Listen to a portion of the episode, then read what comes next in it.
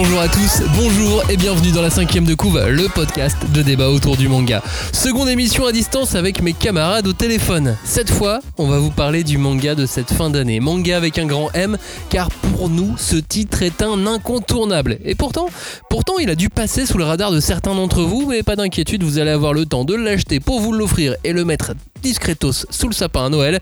De quel titre s'agit-il A Journey Beyond Heaven, c'est son nom C'est parti, on en parle dans la cinquième de couve. On ne pousse pas, s'il vous plaît. On ne pousse pas, c'est inutile. Le public n'est pas autorisé à assister aux épreuves éliminatoires. Moi, je crois que je pourrais être un très bon ninja. À quoi vous jouez L'heure est grave, c'est pas le moment de faire les guignols. Mais on n'a rien d'autre à faire, on peut pas sortir. On va leur faire notre attaque secrète. L'attaque de la Tour Eiffel, ils vont rien comprendre. Et il faudra aussi parler des dessins animés, notamment des dessins animés japonais qui sont exécrables, quoi, qui sont terribles. Oh, les bâtards Oh, this you crazy mother... Bonjour et rebonjour, vous, vous êtes en train d'écouter la cinquième de couve et pour cette émission un peu spéciale, je vais avoir donc avec moi toute l'équipe à distance toujours pas en même temps parce que sinon on comprendrait rien. Et euh, on va vous parler du titre qui nous a le plus intrigué, marqué et surpris à la fois en cette fin d'année, euh, Journey Beyond Heaven. Je vous présente donc toute l'équipe avec ce qu'on appelle le tour des savas. On commence avec Robin qui est fin prêt. Comment ça va? Ça va et toi? En pleine forme, moi aussi, tout comme euh, Julie, j'ai l'impression. Salut Maxime, comment ça va bien? Bah écoute, en pleine forme, on enregistre, on fait une nouvelle émission, là, deux en deux semaines, c'est c'est le feu. Euh, on, on est parti, là, on veut plus s'arrêter maintenant. Ouais, confinement nous voilà. C'est ça. Et maintenant, on a Johnny. Salut à toi, comment ça va, Joe? Eh, salut Max, ça va? Bah écoute, je suis en forme, j'espère que toi aussi. Bah ça va. Tu que bien Tu m'as posé la question en premier et j'ai pas répondu, j'ai reposé par une question, mais bon, c'est la vie, hein. C'est la vie, les gens font toujours ça de toute façon. C'est clair, ils répondent pas. Et on termine avec Cagnard, est-ce que toi aussi ça va? Bonjour Maximilien. Tu es, tu es en forme. Il, il caille sa race de ouf. Mais du coup, c'est trop cool parce que je passe mon temps sous la couette à mater des gros films d'horreur bien nuls. Ok, Voilà. très bien. Chacun vit son confinement comme il peut. Je je suis content parce qu'on m'a posé la question plusieurs fois, j'ai pu dire que j'allais très bien. Hashtag 5DC pour réagir à cette émission. Hashtag 5DC, le groupe de débat autour du manga, c'est sur Facebook. Vous êtes nombreux à arriver en ce moment, c'est chouette. Sur Twitter, n'hésitez pas à venir nous voir, on est la cinquième de couve avec le hashtag 5DC, vous pouvez nous, nous retrouver bien évidemment. Et puis n'oubliez pas de commenter, de mettre des petits pouces par-ci par-là sur, euh, sur YouTube par exemple, ou de nous mettre des étoiles sur euh, les applis podcast ou sur euh, iTunes. Bien évidemment, hashtag 5DC pour réagir à cette émission. Euh, Journey Beyond Heaven, c'est quoi? C'est un manga prépublié dans le magazine Afternoon et nommé Tengoku Daimako en version originale, écrit et dessiné par Masakatsu Ishiguro et édité en France aux éditions Pika. C'est une histoire de science-fiction qui se passe ou se passerait dans un Japon dévasté par un mystérieux cataclysme appelé le Grand Désastre. On y rencontre Maru et Kiruko, deux adolescents, ou deux jeunes adultes, on verra, qui errent dans ce monde qui est tel qu'ils l'ont toujours connu, c'est-à-dire à moitié ravagé. Leur objectif, c'est d'atteindre un lieu appelé paradis, mais pour ça, ils doivent survivre, puisque depuis le grand désastre, des monstres rôdent, et ces monstres, qu'est-ce qu'ils font? Ils dévorent les humains. Mais c'est pas tout pour l'histoire, car en parallèle, on a une une autre timeline ou, une histoire alternative et on suit les activités d'un groupe d'enfants qui ont l'air de jouir d'une douce vie bien qu'il n'ait pas le droit d'aller voir ce qu'est le monde extérieur. Mais est-ce que cet orphelinat, c'est ça, le paradis? Qui sont ces enfants? Quels sont les drôles de rêves Que fait l'un de ces enfants? C'est quelques-unes des... euh, 1800 questions à peu près qu'on peut se poser en découvrant ce manga tout simplement génial. Enfin, génial, pas forcément, puisque je m'adresse à Johnny. Toi, Joe, t'as eu un, problème avec ce titre, c'est que t'as pas réussi à le catégoriser, et ça, ça t'a pas plu. Ouais, après, est-ce que c'est vraiment un problème Euh, Je sais pas, mais effectivement, moi en tout cas, quand j'ai lu le tome 1, euh, j'arrive à la fin et euh, on. Alors je dis on, mais je dis quand on allume tome 1, parce que honnêtement, le sentiment que j'ai eu, à mon avis, ça va être un, ressenti général et je suis pas le, je suis pas le seul qui va ressortir ça, c'est pas possible. Bref, en tout cas, quand j'ai eu le tome 1, je me suis dit à la fin, je sais pas ce que j'ai lu. Je sais pas si j'ai lu une histoire d'enfant, je sais pas si j'ai lu euh, un manga d'évasion, je sais pas si j'ai lu un manga de, de science-fiction post-apocalyptique. Et, et franchement, j'ai assez de mal à, à qualifier ce titre. Et parce que tu sais, moi j'aime bien euh, catégoriser, genre toi t'as un manga Toi, t'as envie d'être plus japonais qu'un japonais, quoi. Bah, je sais pas, mais les Japonais, s'ils catégorisent, c'est bien pour trouver un public spécial. Genre, les mangas de sport, tu sais que c'est un manga de sport. il n'y a pas un manga de sport shonen neketsu. Enfin, quoi que c'est un Bah peu. la- si, si, le manga de sport, oui, euh, d'accord. est à l'origine du shonen neketsu, mais c'est pas Bah, grave. en, en tout cas, dans euh, A Journey euh, Beyond Even, et ben, avec ce seul tome, je trouve qu'on peut pas vraiment dire. C'est un mélange de plein de genres, en très peu de pages, hein, pourtant. Et c'est, pour moi, en tout cas, impossible à qualifier pour l'instant. Je ne sais pas ce que c'est euh, que ce manga. Ça te fait penser à des euh, trucs quand même, genre tu t'es dit ah il y a un petit côté Promise mais- Neverland, ah il y a un petit côté comme ci, non, mais, comme ça. non, mais bien sûr, c'est, c'est, c'est évident. De toute façon, euh, dès le début, tu, tu le sais que le mec, il, il, joue en fait sur le fait euh, que Promise Neverland ait, ait, ait eu une popularité assez grande quand même avec euh, ce début d'histoire, parce que le début de l'histoire de, de, Journey, euh, de Journey Beyond c'est la même chose que Promise Neverland. C'est des enfants qui sont enfermés dans un centre. Euh, il leur fait même passer un test et tu te dis c'est vraiment limite un, plagiat. Et puis tout d'un coup, bam, tu changes. Et euh, honnêtement, non, non, ça m'a fait penser à, à, à plein de trucs. T'es obligé de penser à Promise Neverland, bien entendu. Mais outre, euh, outre le manga, moi, ça m'a fait penser au premier tome de, de La Tour Sombre de Stephen King. C'est un, un roman. Bah, alors, Stephen King, il est connu pour euh, les, les l'horreur fantastique, euh, genre ça ou Dreamcatcher. Mais dans La Tour Sombre, en fait, c'est pas vraiment ça, en tout cas pas, pas principalement. Et dans, dans le premier tome de La Tour Sombre, au début, c'est euh, tu suis un, un pistolero euh, qui est dans un western un peu, euh, bah c'est un western vraiment, euh, je sais pas, dans l'ancien temps, le cowboy avec son pistolet, etc.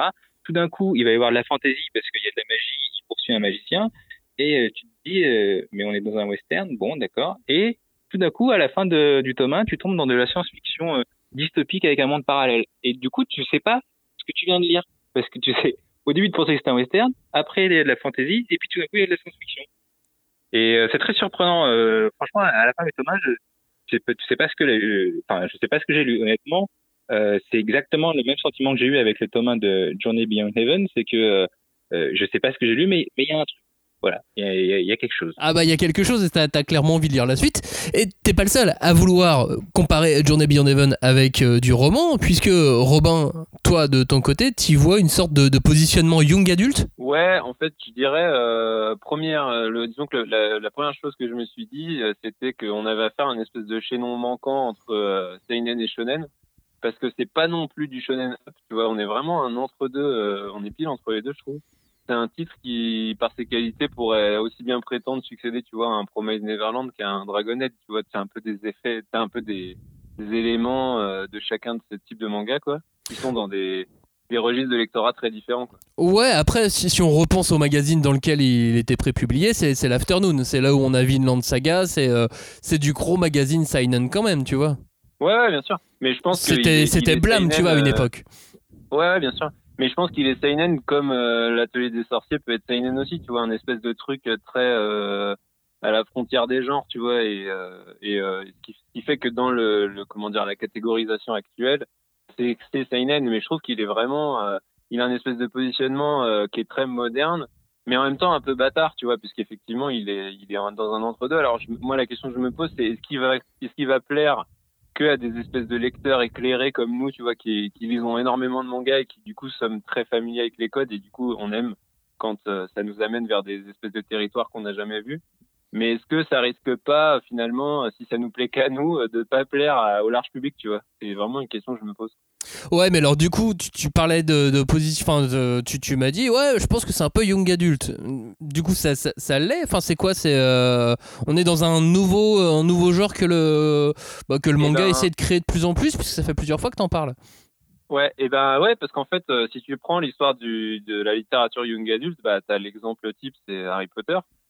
C'est que en fait, Harry Potter, avant qu'il, quand il est arrivé, euh, c'était pas un, un c'était pas une, une saga littéraire young adulte puisque ça n'existait pas. En fait, c'est un c'est un c'est un segment littéraire qui s'est créé euh, autour de l'offre en fait. Et c'est vraiment le une œuvre qui dans, qui était dans un style qui avait jamais été vu avant, qui a créé un segment, tu vois. Et je me dis, est-ce qu'avec des titres comme ça en manga, qui est un, un segment qui existe pas encore vraiment, tu vois, le young adult, il est, euh, il est un peu, euh, disons que nous, on, on Bah, pense parce qu'on. Le seinen, a- le seinen est une sorte de young adulte, tu vois quelque part. Oui, c'est vrai, c'est jeune adulte, mais en fait, seinen, euh, c'est quand même plus adulte que young adulte. Si tu prends euh, vraiment euh, la catégorisation, c'est 12, c'est 12, euh, 35 ans ou 12, 25 ans. Tu vois, c'est vraiment, ça part de quand même assez jeune.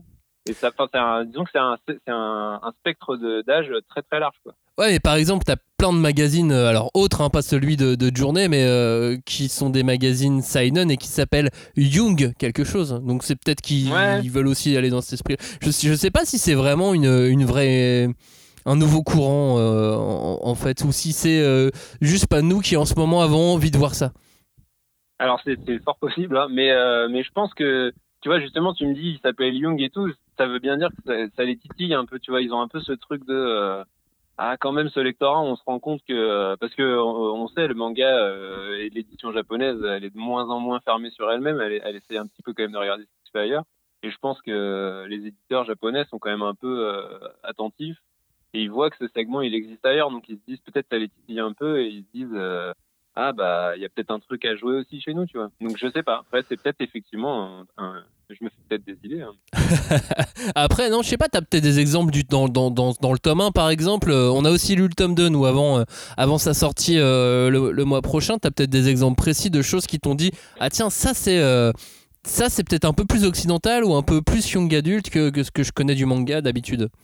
Bah en fait, de toute façon parce que Young Adult j'en avais déjà parlé au moment de Promise parce que pour moi le côté euh, récit d'enfermement avec euh, tu vois orphelinat machin, euh, les mecs qui savent rien du monde extérieur et tout et euh, c'est très comment dire branché au code de la littérature Young Adult, tu vois les labyrinthes, les euh, Ouais. ces trucs là c'est c'est ça marche bien, même ou même métaux en France tu vois t'as des trucs qui c'est un c'est un type de récit qui fonctionne vachement bien pour ce cette cible là donc c'est vrai que comme euh, comme il y a ça dans journée mais qu'en même temps le dessin il est quand même euh, assez seinen tu vois il a un il a un truc euh, il a un trait que bah on, on en avait parlé mais c'est que moi j'ai aussi une crainte c'est que le dessin quand je disais j'ai peur qu'il touche pas l'âge public j'ai peur que son dessin finalement il il- comment dire, les gens soient ré- réfrénés par rapport à ça, parce que nous, nous on aime bien le dessin parce qu'on voit qu'en fait il est, il est utile pour ce qu'il a à dire, tu vois. Mais, mais est-ce que c'est pas un truc, tu vois, qui plaît que aux gens, euh, aux gens qui, qui aiment bien ça, quoi, je sais pas. Et qui, ouais, aux gens habitués à Il lire du shonen, manga. quoi, le dessin, le dessin, il est pas shonen, quoi. Non, non, après, en même temps, vous avez tous, eu, tous envie de, de- de parler du, du dessin et, et pour, euh, pour dire euh, bah, parfois que justement il est utile et, et d'autres qu'il est euh, plutôt euh, inutile ou qui va, qui va faire fuir. hein. Johnny, ça, ça l'a fait fuir lui le dessin au début. Mais euh, Ouais. c'est vrai sur le marché français, je, je sais pas, sur le marché français, c'est compliqué, ces, ces titres-là sont compliqués. Pourtant, bah, pourtant c'est une perle. C'est une vraie perle. Tu sais, il y a ce truc aussi en plus, c'est qu'il euh, il te pousse à chercher, euh, à chercher le mystère qu'il y, a- derrière. Toute cette partie, euh, justement, young adult mystère que tu peux voir dans Labyrinthe, là, j'ai l'impression qu'elle a encore plus poussé, limite Da Vinci codienne, quoi. oui, oui, bah parce qu'en fait, c'est un peu, c'est- une des grosses forces du titre, c'est vraiment ça, quoi. C'est qu'en fait, le mystère se dévoile petit à petit et, et il te, et comment dire, il fait beaucoup travailler ton imaginaire de lecteur parce qu'en fait, t'as peu d'infos qui arrivent petit à petit et c'est vraiment à toi aussi de, bah, je pense qu'il y a rien que dans les, des- les deux tomes qu'on a lus, tu peux déjà, euh, tu peux déjà imaginer plein de théories, tu vois, euh, qui sont vraies ou pas, quoi. Mais c'est, Oh oui. c'est, assez fort, quoi, de faire ça. Et je pense que justement, euh, comme tu disais, le Young Adult, le mystère, et puis combiné avec un espèce de truc initiatique sur, voilà, que ce soit partie euh, orphelinat, euh, les gamins qui essaient de comprendre le monde extérieur, et, et l'autre partie, bah, la quête euh, du gamin, quoi. Euh, bah c'est c'est un c'est ce truc initiatique c'est très voilà c'est très aussi pour les jeunes adultes ou les ados quoi Johnny, est-ce que toi, avec le tome 2, parce que nous, on a, le- on a lu le tome 2, je le répète, euh, je le répète à chaque fois tout au long de l'émission, parce qu'il n'est pas encore sorti, on a eu la chance de, de- de le lire un mois, on a, un mois avant sa sortie, justement dans le cadre de cette émission. T'as déjà plus d'indices ou pas, toi, avec le tome 2 Euh, non, mais fort. Il y a énormément de choses dans le tome 1 qui se passent et qui posent beaucoup de questions. Dans le tome 2, je pensais avoir, euh, allez, je sais pas, moi, peut-être euh, la moitié des réponses ou au moins des, des trucs euh, un peu plus, euh, plus euh, concrets. Mais honnêtement, on a peut-être deux ou trois réponses, mais maximum, mais ça reste flou. Et même avec le tome 2, c'est assez frustrant parce que à la fin du tome 2, tu fais, bon, bah, je sais toujours pas ce que j'ai lu. Donc, euh, Ouais, mais, on va continuer, hein. mais sur les questions et sur les mystères, t'as des petits indices par-ci par-là. Non, mais- Faut regarder des oui, oui, chiffres sur des coins de page, des, des choses comme ça, quoi. Non, mais limite, en fait, il faut un bloc-notes à côté pour noter euh, tout ce qu'ils se disent et tous les indices. C'est ce que j'ai euh, fait. elle a dit qu'elle avait 15 ans, euh, ça se passe en, je sais plus, en 2034. Parce qu'au au tout début, Thomas, il y a vraiment zéro date, zéro, on est dans le flou total. Non, et ça se passe, euh, enfin, ça dépend, non, il y a deux présents, enfin, il y a deux présents. A- moi, je pense que c'est deux présents, mais. euh, Oui, parce qu'en vrai, on sait pas. Et c'est ça aussi le truc, c'est que c'est un peu ma, mon deuxième point là-dessus, c'est que euh, ce, Ce Thomas, côté plusieurs, euh, plusieurs timelines, Ouais. plusieurs plans, plusieurs je sais pas quoi, plus, plusieurs Enfin, pour narrations. c'est- c'est plusieurs plans. On commence euh, tout de suite avec euh, les histoires de gamins là, qui sont dans le centre, euh, un peu à la Promise Neverland. On a ça sur euh, 40, euh, 40, 50 pages. Et tout d'un coup, bam, on change de, on change de décor. On va dans le monde d'à côté, euh, un peu post-apocalyptique, avec deux autres héros, dont un qui ressemble à, à- à un mec qui est dans le centre. Donc c'est c'est- c'est aussi ça qui peut nous faire penser à ça. Et euh, en fait, il alterne comme ça sur son tome 1. Et, euh, à un moment, il est dans le, il est dans le centre avec les enfants. Un autre moment, il est dans le monde post-apocalyptique. Et c'est vraiment, euh, je sais pas, c'est sur 40, 50 pages. Et on, on navigue comme ça entre. Alors, il y a deux plans. Après, on sait pas s'il y a deux timelines. Mais euh, a priori, pour moi, il y en a pas. hein. Contrairement à toi, je pense pas qu'il y ait, qu'il y ait deux timelines. Mais euh, mais c'est vraiment, ouais, c'est ça. C'est plusieurs plans. Et euh, ça m'a fait penser un peu à, à Sucker Punch pour ceux qui l'ont vu. Ah, et du Euh, coup, le l'un des de- deux serait un rêve. Bah, en fait, on sait pas. Parce que c'est ça, Sucker Punch aussi, euh, qui, est, qui est un peu chiant avec euh, Zack Snyder. C'est qu'il y a beaucoup de gens qui n'ont pas aimé ce film parce que c'était euh, un scénario euh, trop simple. C'est des, des filles qui veulent s'échapper d'un hôpital psychiatrique avant de se faire lobotomiser. Mais, qui, moi, m'aurait film, suffi il y de toute façon. Oui, non, mais même moi, au début, je je l'avais pris comme ça. C'est que j'avais pas vu euh, deux ou trois fois avec, euh, et cherché un peu de réflexion sur Internet. Mais effectivement, euh, la meuf, avant de se faire lobotomiser, elle, elle fantasme ou en tout cas, elle rêve qu'elle se bat contre des dragons, des monstres. Et donc, c'est vraiment le, la transposition euh, de ces bourreaux qu'elle le met en, en, en scène dans, dans sa tête. Et, euh, mais le problème, c'est qu'arrivé à la fin, il y a énormément d'interprétations possibles. Tu sais pas si en fait elle est folle parce qu'elle est dans un hôpital psychiatrique et que en fait elle s'est fait lobotomiser et que ça l'a guérie.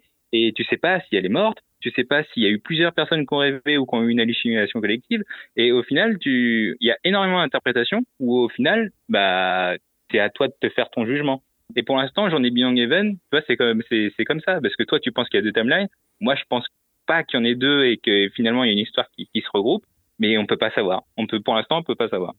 Julie, toi et euh, Cagnard aussi, on, on vous a pas encore entendu dans cette émission, mais de ton côté, tu es parti sur totalement autre chose. Non pas que ce qu'on disait ne t'intéressait pas, mais pour ce manga, tu voulais mettre en avant quelque chose d'autre. C'est de la partie sexualité. Faut absolument que tu m'en dises plus là.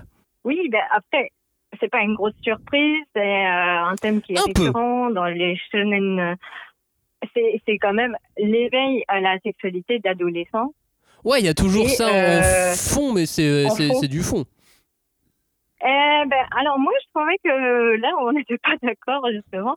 C'est que dès le, enfin, le, tome 1, euh, tu, tu vois quand même régulièrement qu'il y a cette idée euh, de la question bah, de, euh, on va on va appeler ça globalement la sexualité, mais ça peut être les marques d'affection, euh, voilà, le, le toucher, l'attirance, qu'elle soit sentimentale ou sexuelle, qui sont euh, pas abordées, mais qui apparaissent par petites touches. Et tu dis, bon, il va y avoir quand même une, une réflexion là-dessus euh, tout au long de la série. Ouais, tu, tu étais sûr toi qu'il va y avoir une réflexion là-dessus tout au long de la série? Parce que moi, ça me, j'en vois pas plus que dans Doctor Slump euh, ou dans euh, ou dans Chainsaw Man, tu vois. Ah oui. C'est là, c'est en fond, c'est là, c'est là. Bon, ok. Ah ouais, c'est- là comme dans beaucoup de shonen, effectivement. Ça, tu l'as dit, mais euh, je, je, je vois pas venir la vraie réflexion. Je vois venir ça comme un petit alibi, comme un fond, quoi. Comme un fond. Ben après, le, le- par exemple, quand tu vois euh, donc euh, les personnages principaux que sont Kiruko et Maru, au début, tu sais pas quelles sont leurs relations. Ils s'apparaissent juste comme un couple dans un monde euh, qui n'a plus de repère, qui est euh, post-apocalyptique. Et euh, de l'autre côté, euh, il y a aussi un univers qui est rempli d'enfants. Donc, tu dis, bon, il y a quand même une, une histoire enfin, euh, autour de la sexualité qui est comme une- voilà, euh, la première étape pour ensuite procréer, quoi. Ok, toi tu Enfin, la vois vraiment. pré- un, un style très, très, très, très ténu. Mais après, quelques, enfin, comment dire, euh, tout au long des différents chapitres, il y a toujours, tu vois, des regards en douce sur euh, le corps de la jeune fille.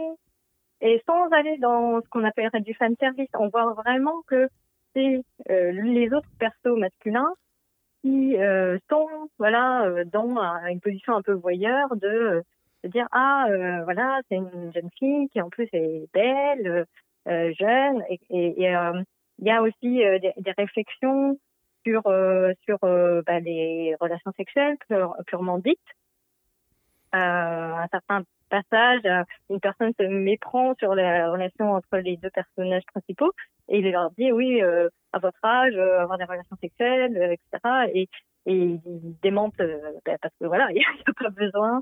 Mais il y a toujours ce sous-entendu en fait.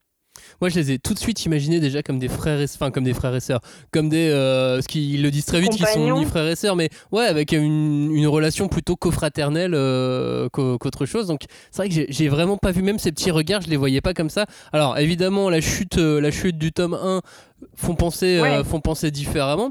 Mais t'as as, d'autres exemples euh, ou des exemples plus, plus plus précis sur des passages du tome 1 comme ça? Ben, en tout cas, pour le couple euh, Kiruko Maru, je trouve que ça, c'est vraiment hum, quand même euh, assez évident. Parce que euh, lui, il est très protecteur. Elle, elle est censée être son garde du corps et finalement, c'est lui qui prend plus soin d'elle, tu vois. C'est un peu paradoxal. Parce qu'il se, euh, place aussi dans cette, idée que bah, c'est le garçon, donc il doit prendre sur lui, être plus raisonné, etc. Et elle, elle est plus euh, tête brûlée. Oui, elle, Et, elle euh, est a clairement aussi- tête brûlée, parce qu'après dans, dans le tome 2, on la voit, on la voit vraiment se bastonner euh, pour de vrai, quoi. Voilà, et euh, le truc, c'est que là, euh, enfin, là où je me suis dit, tiens, c'est, euh, tu vois, euh, c'est bizarre, c'est la, enfin, quand il y a une scène de bain, euh, qui, en plus, enfin, comment dire, tout, rien n'est gratuit dans ce manga, donc euh, c'est bien amené. Euh, ils, ils, ils errent pendant des jours et des jours, et ils marchent dans des ruines, et un jour on leur dit, ah bah là-bas il y a une auberge, vous pouvez vous reposer, euh, euh, et donc ils, se reposent, ils prennent un bain, etc. Et tu vois aussi le regard que elle-même elle porte sur son corps. Et là où, où la réflexion est sur euh, l'éveil à la sexualité, c'est parce que tu dis ah bah c'était une ado, donc euh, elle découvre ben, un petit peu que voilà elle a un corps qui change quoi, qui devient plus mature, etc. Et euh, et euh, pareil c'est pas c'est pas vulgaire, c'est c'est vraiment quelque chose qui se pose dans un regard euh, très euh, neutre. Et, euh, et je trouvais que c'est c'est pour ça que moi je me suis dit il va y avoir une réflexion là-dessus. Et de l'autre côté, dans le côté euh, donc on va dire un peu plus euh, high tech quoi. Ouais, Enfin, dans, l'autre temporalité qui a priori est donc plutôt dans le passé en soi, mais, euh, mais effectivement, ouais, dans l'autre temporalité Ouais. ou l'autre monde, parce que pour certains, euh, euh, pour Johnny, c'est peut-être un autre euh, monde, donc euh, même pour Ouais, Robin d'ailleurs. On va dire ça, dans l'autre monde. Même Dans si l'autre trop, timeline. euh, ce que. Voilà, dans l'autre euh, ouais, euh, univers, timeline, c'est comment dire, c'est beaucoup plus ordonné, euh, c'est pas du tout le chaos, au contraire, mais c'est complètement aseptisé. Et au milieu de tout ça, tu as des, des groupes d'enfants, des espèces de comme des classes, une colonie, enfin on sait pas trop. Et on voit que les enfants entre eux euh, arrivent à un âge où euh, bah, ils s'interrogent quoi. Euh, pourquoi est-ce que je ressens quelque chose comme ça quand une telle et un tel euh, sont proches? Pourquoi euh, euh, ah, ces deux ces deux-là euh, se tiennent tout le temps la main ou se touchent tout le temps, tu vois enfin, et, et donc, pour moi, c'était une question qui est globale et qui va dans les deux univers. Non, moi j'y ferai plus attention parce que après c'est vrai que dans le tome 2 c'est pas un vrai spoil puisque c'est c'est vraiment juste un, un- un petit passage au, au détour d'autre chose, mais dans cette autre timeline tu as deux adultes qui se disent, qui, qui regardent les enfants et qui font mais est-ce qu'ils sont en train de se tenir la main? Qu'est-ce qu'ils font là? Qu'est-ce qu'ils sont en train de faire? Oui, parce qu'il y a aussi cette qu'ils ont l'air de idée que pas quelque censés chose de avoir le naturel. droit. Ouais, mais ils ont pas. on- dirait qu'ils sont pas censés avoir le droit de, de ressentir des choses. Ah, moi, j'avais pas senti, enfin, lu ça, mais. Comme si c'était c'est plus, anormal euh, pour eux, pour, euh, pour ces enfants dans ce cadre-là précis. Ben, c'est plus que euh, moi, euh, je- je- j'ai l'impression que c'est des espèces de cobayes. On sait pas trop, et que en fait, on- ils n'ont pas été élevés. Ils ont été élevés au sens de c'est du bétail, quoi. Enfin, un peu comme à la promesse Neverland, sauf qu'il n'y a pas de maman. Il n'y a pas de maman pour euh, les câliner, pour euh, les, les tenir dans les bras, etc. Et c'est et c'est vraiment des espèces de sujets scientifiques, d'objets scientifiques plutôt. Donc on les étudie. Bah écoute, mais on ne leur apprend pas des choses. Enfin, moi, quand Je te redemanderai après pour la, l'univers, pour la euh, fin d'émission sur, euh, sur, une, sur une ou deux théories. Mais avant ça, on va donner la parole à, à Cagnard. Depuis le début, vous nous entendez parler de mangas compliqués à qualifier, à classer, de double timeline ou, ou double histoire. Vous nous entendez parler de choses comme ça assez euh, diffuses. Mais euh, tous ces éléments-là pourraient être des défauts, mais ils font que ce manga, ça serait une réussite pour toi, c'est ça, si, si j'ai bien compris? Oui, alors c'est en fait c'est ce qui m'a un peu euh, c'est ce qui m'a un peu disons, perturbé et plutôt très agréablement surpris, c'est que j'ai l'impression que le mangaka, il a vraiment pris tous les risques dans son histoire. C'est-à-dire que on commence avec euh, plusieurs groupes de personnages. Techniquement, on euh, doit être dans la même timeline de l'histoire avec les deux groupes, mais en vrai, on ne sait pas trop.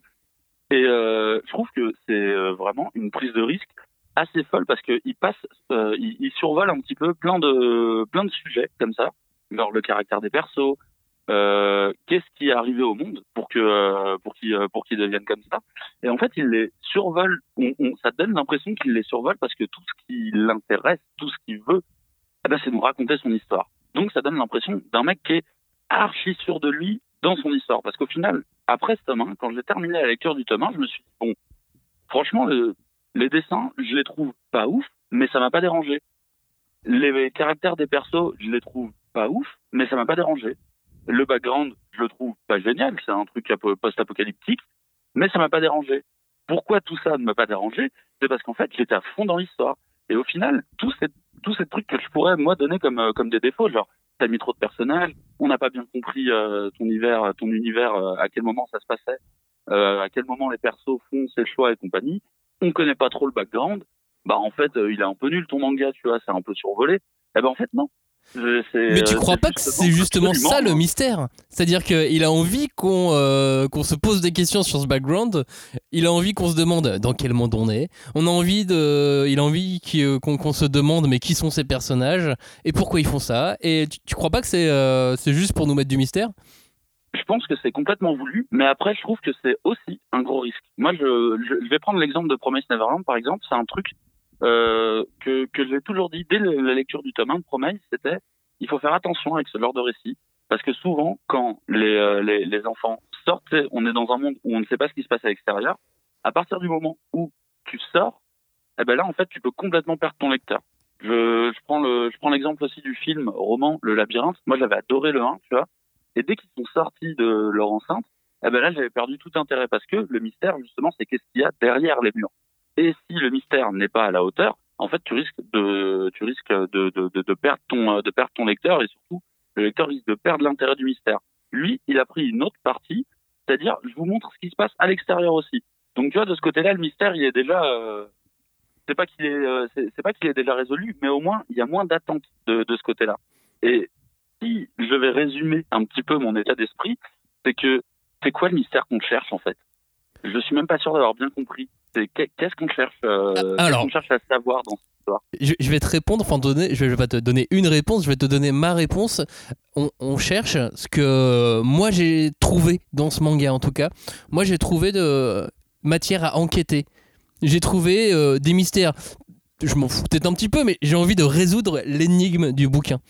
C'est-à-dire que j'ai envie de savoir avant les révélations. J'ai l'impression qu'il y a des indices à droite, à gauche. Et oui, bien, il y a des chances. Et ouais, il y, a vraiment des chances. Et donc j'ai l'impression d'être un lecteur enquêteur. Ouais, ouais, ouais, bah c'est le. Bah, et d'en savoir peut-être plus que certains personnages. Tu sais, par exemple, euh, je, je, reprends Promise Neverland. Le mystère qu'on avait tous, c'était qu'est-ce qu'il y a derrière, hors de l'orphelinat, tu vois. Bon, maintenant, je le sais un petit peu plus et tout. Là, dans le cas présent, on sait ce qu'il y a dehors, bah, c'est la merde, c'est l'apocalypse. Et puis même dans l'enceinte de, de l'école, on va dire, on va appeler ça une école, on leur dit ouais, ouais euh, dehors c'est la merde en fait. Donc du coup euh, t'as aucun mystère à ce niveau-là.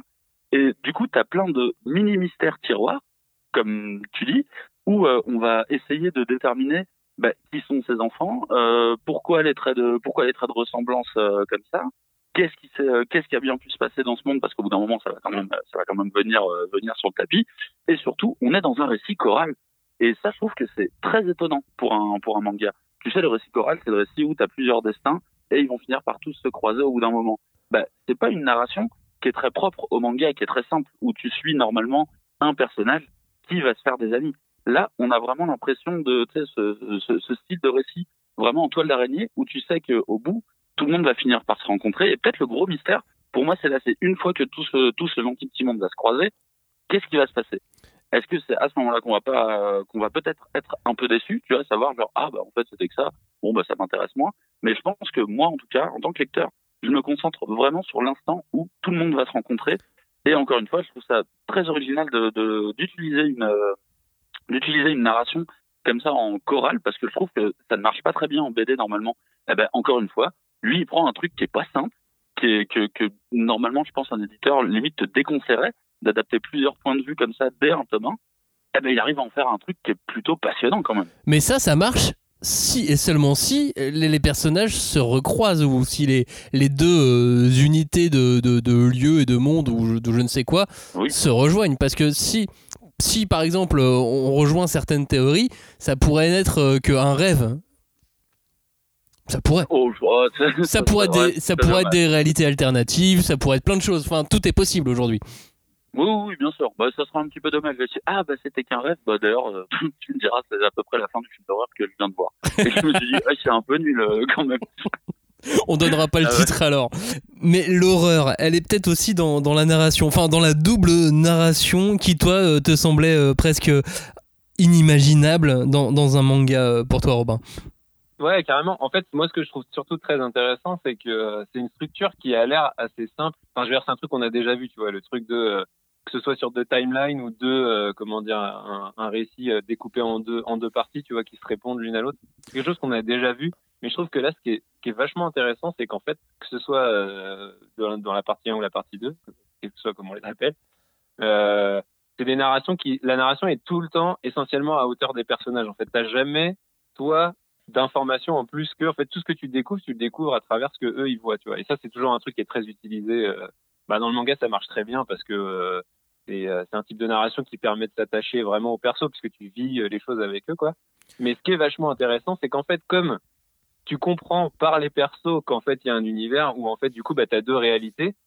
En fait, ça crée aussi ce qu'on appelle l'ironie dramatique. Donc c'est euh, en, en, en dramaturgie, c'est en gros justement quand le lecteur sait plus de choses que les personnages, mais sauf que ce que tu sais en plus, tu l'as su à travers d'autres persos. Donc en fait, il y a un truc vraiment euh, qui mélange le côté attachement au perso euh, parce que tu vis les choses à travers eux, et en même temps le, le sentiment un peu grisant de lecteur omniscient euh, par l'ironie dramatique euh, que tu as, parce que par exemple quand tu as vu dans, dans l'orphelinat quelque chose, et cette chose-là, toi, te fait ressentir des choses en tant que lecteur que parce que tu as vu des choses, parce que le, les, les, les, gamins dans l'orphelinat, quand ils voient ça, ils, ça, ils trouvent ça bizarre, mais euh, ça leur fait, enfin, tu vois, sans plus. Mais toi, comme tu sais ce qu'il y a à l'extérieur parce que tu as suivi les autres persos, bah tu ça t'offre un truc, tu vois, tu, tu ressens une chose euh, différente. Quoi. Oui, et, et- je trouve que ce mélange de, de justement euh, le, le récit à hauteur de perso et l'ironie dramatique qui sont normalement des choses qui sont pas compatibles quoi. Mais là, il arrive à le faire parce que justement, tu as ces deux euh, ces deux timelines entre guillemets quoi. Et ça, je trouve que c'est un truc, euh, c'est une des grosses grosses forces du du récit quoi. Et en même temps, alors, tu sais des choses ou tu crois savoir des choses en fait? Voilà. Parce Bah que, oui, parce que tu peux pas euh, en être sûr en plus. Exactement, parce que comme tu vis les choses à travers les persos, bah t'es, toi t'es, t'es, t'es toi-même un peu acteur du truc, donc en fait tout ce que tu imagines, c'est un peu, ouais voilà, ça peut être un peu un truc que tu fantasmes ou une théorie comme on disait euh, tout à l'heure. Euh, je pense que euh, ouais, c'est, un, c'est un, un manga un peu à la manière de Promise aussi, c'est un manga qui qui donne la part belle aux théories des lecteurs et du coup moi j'aime beaucoup les récits qui font beaucoup travailler les imaginaires du, du lecteur parce que c'est c'est toujours euh, je sais pas comment dire plus enrichissant et plus euh, plus excitant quoi un truc où en fait c'est un peu à toi de euh, c'est comme euh, c'est comme la série Lost dont on parle souvent avec Kader Bah, vois, ouais. c'est une série qui te faisait beaucoup théoriser des choses quoi alors après tu pouvais être déçu si les les réponses n'étaient pas à la hauteur de ta théorie mais bon c'est Ouais, mais peu importe. cool, Mais c'est vrai que sur, sur Journée, ça donne envie de lire les tomes euh, dès qu'ils sortent, quoi. Pour euh, vite Bah pouvoir oui, faire des théories, vite pouvoir en parler. Parce que tu vois, là, ce que tu dis dans le tome 2, et là, personne peut lire le tome 2 à la sortie de Bah oui. l'émission. mais ce que tu dis, c'est ces trucs de fou dans le tome 2, enfin, cette découverte des gamins, pff, ça se trouve, ça n'a rien à voir avec ce qu'on pense Oui, que non, ça pourrait sûr. être. Exactement. Moi, c'est, moi, je me suis fait une idée, mais ça se trouve, évidemment, comme tu dis, je, je peux m'être trompé. hein. Moi non plus, mais euh, moi j'ai même enquêté plus loin. Je suis allé, enfin, je suis allé plus loin. Je, euh, je veux dire, j'ai enquêté. J'ai relu plusieurs fois et j'ai fait attention aux détails. Parce qu'il y a des détails euh, avec des chiffres, avec euh, des petites infos données par-ci par-là. Enfin. Ah, il est fou, il est fou, il donne vraiment envie d'enquêter, je trouve, euh, Ouais. je trouve aussi ce, ce- ce manga. Et donc de le lire effectivement dès, dès, dès qu'il sort. Et euh, faut surtout pas se, se freiner, euh, se freiner sur, sur le dessin. Mais en tout cas, euh, en tout cas, ouais, cette structure narrative là, c'est la clé aussi. Ah bah oui, moi clairement, je pense que c'est, enfin moi c'est c'est ce qui fait que que j'adore. Et puis surtout, bah ce côté un peu truc de théorie machin, euh, moi j'aime bien parce que moi j'adore me tromper en fait. J'adore avoir des théories et, et, et justement faire euh, que le comment dire que le récit me fasse mentir parce qu'en fait ça veut dire que le mec m'a surpris quoi. Et moi j'aime beaucoup être surpris donc du coup euh, je trouve que là je sens le gros potentiel d'un manga qui va me surprendre quoi. Et, euh, et en général bah si on regarde toutes les grosses séries dernièrement qui qui nous ont plu et qui moi m'ont plu souvent des trucs qui m'ont énormément surpris. Quoi. Mais je te rassure, hein, t'es pas le seul à être surpris et à aimer ça en plus. Euh, du côté de Cagnard, toi, c'est la partie euh, positive de la survie et, et de l'errance à laquelle tu ne t'attendais pas vraiment. Oui, carrément. Il y a ce côté, euh, il, y a, il y a ce côté où, euh, il, tu sais, un, un, un univers post-apocalyptique, c'est simple, ça a déjà été plusieurs fois utilisé en manga. Typiquement comme Promise Neverland, où je peux prendre Fire Punch aussi, où tout est sombre. Les, les, les, les gens sont, sont devenus, les humains sont devenus des animaux pour pouvoir survivre ben là, il y a un côté guiret. Il y a vraiment un petit côté guiret de, ouais, bah, euh, effectivement, c'est l'apocalypse, mais le ton est léger. Les personnages font des blagues, ce qui n'empêche pas qu'il y a des scènes très dramatiques. Je pense, euh, je pense à la, femme qui tient l'auberge, par exemple, euh, où d'un coup d'un seul, tu vois, hop, on vire, on vire sur un truc euh, un petit peu, gore violent. Mais n'empêche que deux pages après, tu vas les retrouver un petit peu à sortir des blagounettes. Et je trouve que ça aussi, pour un titre survivaliste, on va dire, c'est euh, en fait ça te donne ça te donne limite le, le envie de rester dans cet univers-là, ce qui n'est absolument pas le cas de tu sais quand tu prends un Mad Max, quand tu prends un Fire Punch, le monde est devenu dingue, l'humain est devenu dingue aussi, alors que là il y a un petit côté de ouais on sent que c'est dingue, mais euh, en même temps il y a de l'entraide, il y a beaucoup d'entraide, euh, enfin dans ce tome en tout cas on, on voit qu'il y a de l'entraide et on n'est pas sur la Fury Road quoi, tu vois les, les, les gens continuent un petit peu un petit peu à céder, je trouve que c'est ça, ça, rapporte un, un, un, ton très original, on va dire, pour un titre survivaliste. Et euh, je prenais euh, par exemple l'exemple euh, de, de Promise Neverland, qui n'est pas sombre, sombre, sombre non plus, tu vois. Promise, c'est un shonen. Là, il a, il, il a, un, il a une espèce d'humour beaucoup plus léger, pas de l'humour gag. C'est, en fait, ça me fait un petit peu penser. J'avais parlé de ce titre pendant cette année chez Kana, qui s'appelle Walking Cat, qui vient de terminer, c'est en trois tomes, et c'était un manga survivaliste zombie et tu avais un petit peu ce, ce même genre d'ambiance où tu sens que c'est adulte, c'est léger, c'est un peu contemplatif, et en même temps, tu arrives à t'arrives à presque avoir envie de rejoindre cet univers, tu vois. Mais Parce pour que moi, les gens sont pas si horribles que ça. Pour moi, figure-toi que c'est euh, vraiment le chaînon manquant entre Promise Neverland et Fire Punch. Et euh, de toute façon, dans l'équipe, quelles ont été les références manga citées? Promise Neverland et Fire Punch. Je crois que c'est assez clair pour, euh, pour, pour tout le monde en tout cas. Oui, oui. Euh, en plus, c'est un, c'est un- c'est- c'est- les deux derniers titres survivalistes qu'on qu'on qu'on qu'on connaît très bien. Euh, c'est vrai que j'en ai pas spécialement d'autres en tête. Et surtout, comme sont en fait les, les récits survivalistes, c'est très facile de tomber dans la caricature, de tomber dans le gore pour du gore euh, ou autre. Et c'est vrai que là, en fait, c'est un manga qui est équilibré de, de, de A à Z, que ce soit au niveau du dessin. Je, je- je reviens encore sur le dessin, mais il y y, y y avait ce truc avec un trait trop euh, trop détaillé, trop dur, ce ton, il aurait été, il aurait été plus dur à capter, tu vois. Là, le dessin est un peu plat, tu vois. Moi, je le trouve pas ouf, quoi. Il est, il est un peu plat, il me dérange pas pour autant, mais il, apporte une, espèce de douceur un petit peu au, titre, tu vois, et à l'univers, et à l'univers de- du manga. Bah, ça a été dit et ça sera redit dans, dans l'émission, mais effectivement, l'auteur vient du gag manga, ce qui doit aider aussi. Enfin, ça doit aider. Ça doit aider Oui. d'un côté et de l'autre, euh, ça handicap puisqu'il n'a pas, euh, il a pas le, il a pas le trait de, de Miura par exemple. Non, mais c'est pas grave. C'est- voilà, ça marche. c'est- c'est- c'est- C'est c'est pas grave, tu termines et tu te dis bah ouais. euh, de toute façon, j'ai l'impression que surtout s'il vient du gag manga en plus, comme tu dis, je pense qu'il y a un côté très très euh, très efficace qui qui se doit de faire, tu vois. Et c'est peut-être pour ça que c'est un manga qui va un peu straight to the point, mais sans te dire quel est le point, tu vois. Donc euh, pas trop de fioritures sur euh, le caractère des persos, enfin ce que je disais tout à l'heure, quoi.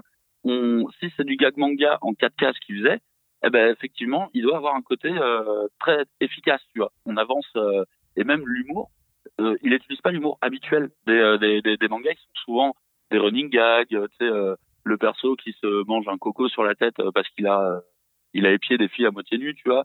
Là, t'as c'est- plus c'est plus de l'humour diffus, c'est plus l'humour d'une vanne ou euh, un truc comme ça et c'est vrai que ça donne un ton très particulier euh, à ce titre. Avant de conclure cette émission et de donner euh, une ou deux théories, on va laisser la parole à Julie qui a repéré quelque chose que je, trouve vraiment hyper intéressant, c'est qu'ici et là, dans ce manga, tu as vu divers éléments issus d'une mythologie japonaise. Ben, c'est pas. Alors, encore une fois, c'est très diffus parce que c'est c'est le mot euh, Hiroko qui m'a fait euh, tilter.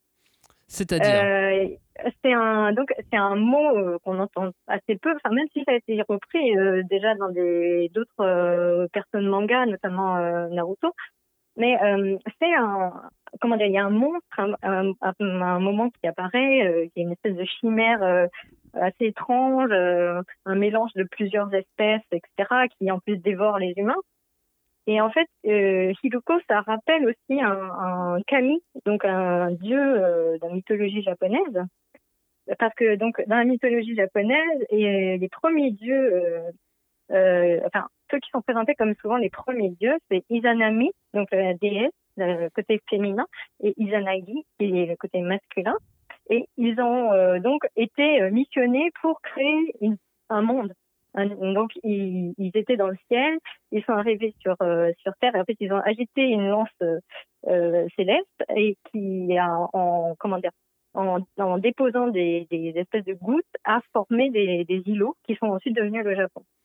Donc ça c'est voilà la légende de base et euh, la suite de l'histoire c'est que Izanami et Izanagi ont formé un couple et ils ont eu des enfants. Sauf que il y a eu deux premiers enfants qui étaient des enfants ratés parce qu'ils n'ont pas euh, respecté le rituel euh, donc qui pourrait être les prémices du mariage quoi. Et ces enfants euh, monstres qui, qui n'avaient pas de structure, qui étaient des espèces d'amas de, chair, ont été abandonnés ensuite à la mer. Euh, et sont donc le, le garçon, enfin le le- l'enfant euh, masculin, c'est Hiroko. D'accord. Et c'est ce qu'on trouve donc dans les écrits euh, des, qui parlent des légendes, donc le Kojiki ou le Nihon Shoki, donc qui sont euh, des écrits qui datent de- des années 700 à 710 quoi. Et donc, euh, c'est vraiment très très très ancien comme référence. Et donc euh, Hiroko, même l'étymologie, ça veut dire enfant sensu. Donc c'est une histoire de de quelque chose qui est monstrueux, qui est infirme et qui est pas euh, reconnu comme euh, du coup il n'a pas été reconnu comme Camille. hmm. C'est une sorte de brouillon de, de, de Dieu, quoi, tu vois. Et donc, alors que ça, c'est plutôt le côté, donc, dans le Kojiki, donc c'est des chro- chroniques euh, japonaises, enfin, des, des faits anciens, euh, si on respecte la traduction littérale, alors que dans le Nihon Shoki, donc, il y a les recueils des chroniques japonaises, c'est euh, une divinité qui serait, euh, qui aurait été abandonnée après. C'était une divinité du soleil, donc, tu vois, quelque chose qui est un peu plus positif, mais euh, qui a été ensuite euh, oublié parce qu'il y a eu le, le, le culte de Amaterasu, la grande déesse euh, du soleil, qui est arrivé euh, juste après et qui a bien surplombé, quoi. Donc entre ces monstres qui, qui, qui, euh, dont, dont les noms viennent de la mythologie japonaise et le titre même du, du manga euh, en France, Journey Beyond Heaven, et donc cette recherche du paradis, on est, euh, on est totalement euh, liés là, on est bon Bah oui, parce que hein, et moi, je lis les deux thèmes, tu vois, dont je t'ai parlé, le côté sexualité et le côté mythologique, parce que c'est lié. Vois, Le fait qu'il y a un couple, on sait pas, parce qu'au début, Izanami et Izanagi, c'est finalement c'est un, un couple incestueux. C'est juste, ce sont les premiers kami sexués de l'histoire du, de- du Japon. Avant, il y avait d'autres divinités beaucoup plus anciennes qui, comme dans les mythologies euh, grecques ou romaines, n'étaient pas euh, vraiment sexués, comme les titans, tu vois. Et Mm. après, il y a eu une d'autres générations de dieux qui, là, étaient sexués et qui ont ensuite engendré des enfants, plusieurs générations d'enfants, qui ont constitué des, des, des, panthéons et des croyances, etc. Et là, euh, pour moi, oui, les, deux sont liés parce que, euh, comment dire, comme je te disais au début, tu as un couple et d'un autre côté, tu as beaucoup d'enfants. Donc, c'est un peu euh, la question qui, revient. Sachant qu'en plus, un des noms qui fait référence vraiment à quelque chose de divin est euh, lié à une monstruosité. Et Alors sachant qu'on est dans, dans ce qui ressemble à une quête initiatique, malgré tout, même si c'est pas un shonen, on est, on est malgré tout dans un récit qui ressemble aussi à une quête initiatique pour, euh, pour les deux personnages principaux de la timeline euh, post-apocalyptique. Oui, et donc, mythologie et quête initiatique, en général, ça va de pair. Ah oui, complètement. Et puis il y a le côté aussi, le dernier tome aussi qui m'a fait penser à la mythologie, c'était la gémellité, qui finalement est peut-être abordée, moi j'ai vu deux indices dans le tome 1. Euh, Il y a le fait que Malou cherche quelqu'un qui ait le même visage que lui et qu'on dise aussi à un des autres enfants que quelqu'un qui ressemble à toi viendra peut-être euh, un jour. Et, et, euh, et sur un dessin euh, au détour de voilà euh, d'une case, tu vois cette idée de la gémellité. Tu vois deux enfants dans un œuf. Enfin, sais pas. Ouais, peut-être. Non, peut-être. Moi, le truc qui me fait me dire que euh, Mm. je sais pas si on va vraiment les, on va on va lier les deux timelines ou les, les, les- les deux les deux parties de récit, euh, c'est que les deux sont pas dans la même euh, au même moment a priori. Oui, voilà. Après, c'est ça. Est-ce que ça va se. Est-ce que ça va se ouais, c'est ça. c'est des, c'est des fausses pistes? Et puis on va Bah, justement, découvrir d'autres choses, quoi. Ju- Justement, avant de, passer euh, à autre chose, je voulais te demander si tu avais euh, toi aussi une, euh, théorie sur ce qu'est ce monde, ou une théorie, un, truc un peu précis, où, tu peux te lancer en disant Ah, à mon avis, ça va être ça. Pas, vraiment, mais après, comme disait Johnny, bon, bah voilà, clairement, tu as deux univers. Toi, tu m'as dit, il y a une timeline, c'est juste qu'il y a un truc qui est avant l'autre. Et euh, peut-être que, euh, tu vois, moi, l'idée, c'est qu'il y a eu une expérience et que ça a foiré. et que quelques années après, ils, ils voient un peu les résultats de ce qui a mal tourné, quoi. Moi, je suis d'accord avec toi sur, sur cette théorie. Je suis, je suis aussi partant, euh, aussi partant là-dessus. Ouais. Que, attention, les savants fous, vous faites n'importe quoi. C'est ça. Robin, à ton tour, est-ce que toi aussi tu as une petite théorie? J'ai pas poussé le truc vraiment comme toi à aller faire des grosses analyses. Moi, euh, comme ça, mais c'est vraiment un truc. euh, je me dis, j'y pense, mais en même temps, j'y pense pas. Mais c'est que euh, je me demande si c'est pas un truc euh, avec des réalités parallèles. Je pense pas que ce soit un truc passé présent. Je sais pas en fait. Moi, j'ai plus l'impression que c'est des réalités parallèles et où en fait. euh, Et qui sont pas sur la, dans le même monde, se- quoi. Non, ouais. Ok. Mais c'est- Mais c'est comme ça. Mais après, je je suis pas du tout sûr de ça. hein. C'est un, c'est une idée que je me suis fait comme ça. Alors que moi, je suis persuadé qu'ils sont dans, dans le, dans le Japon contemporain. Enfin, dans le, dans le Japon contemporain. Dans, notre, dans, dans le Japon de notre réalité, quoi. D'accord. Ok. Bon bah écoute, on verra. On verra, on verra. On on va peut-être tenir les paris euh, pour ça. Euh, Cagnard, c'est à toi. Euh, une petite théorie. Alors c'est un peu difficile là, juste avec euh, juste avec le tome 1, mais disons qu'avec les quelques éléments que que que, que j'ai retrouvés, moi je repars du principe du, euh, du du récit choral. Je pense qu'on est tout simplement sur une histoire de clone, mais le problème c'est que juste le clonage ne suffit pas à donner une théorie. Je sais pas pourquoi on aurait cloné euh, on aurait cloné ces personnages-là, tu vois, et euh, pourquoi on les maintient dans cet univers-là s'ils sont encore vivants en fait. Il n'y en aurait pas besoin, tu vois.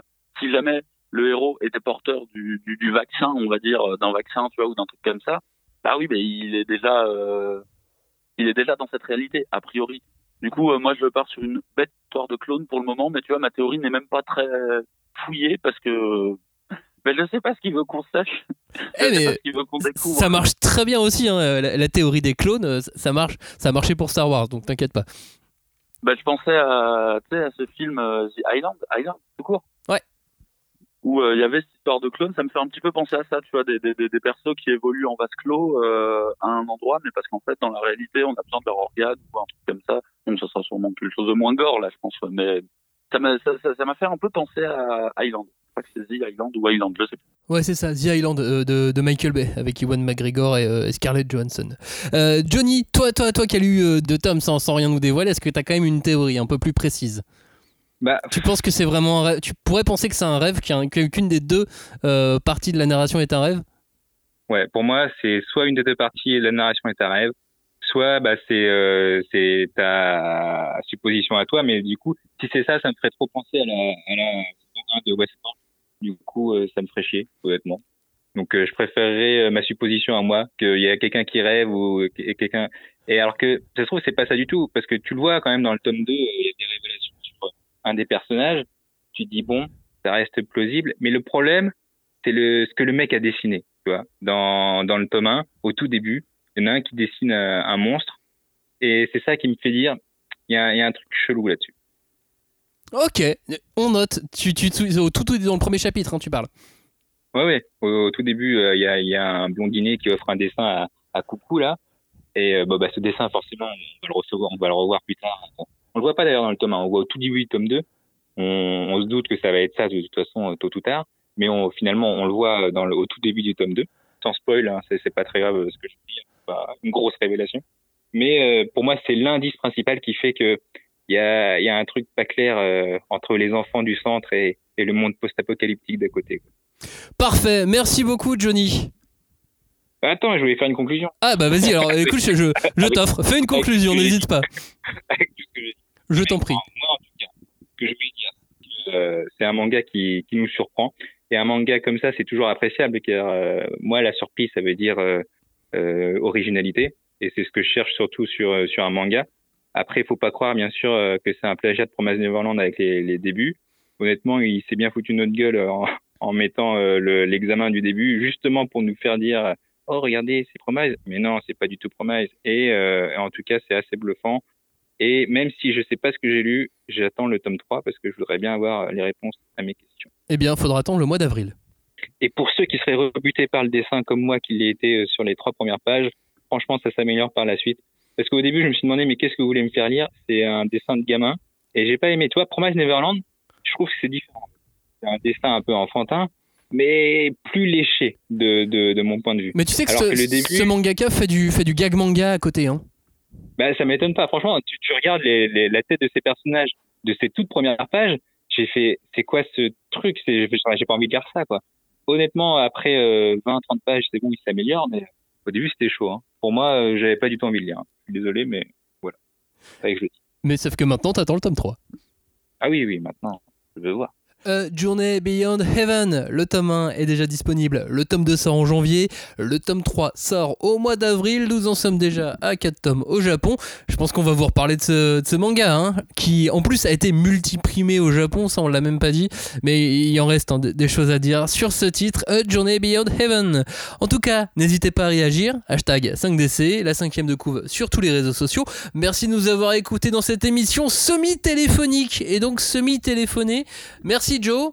Merci. Merci Robin. Eh ben, merci à toi. Merci Julie. Merci beaucoup. À très bientôt. bientôt. Ciao. Salut. Salut. Merci Cagnard. Merci à tous. À bientôt. Et salut. Ciao. Salut. Allez, salut. Salut aux auditeurs.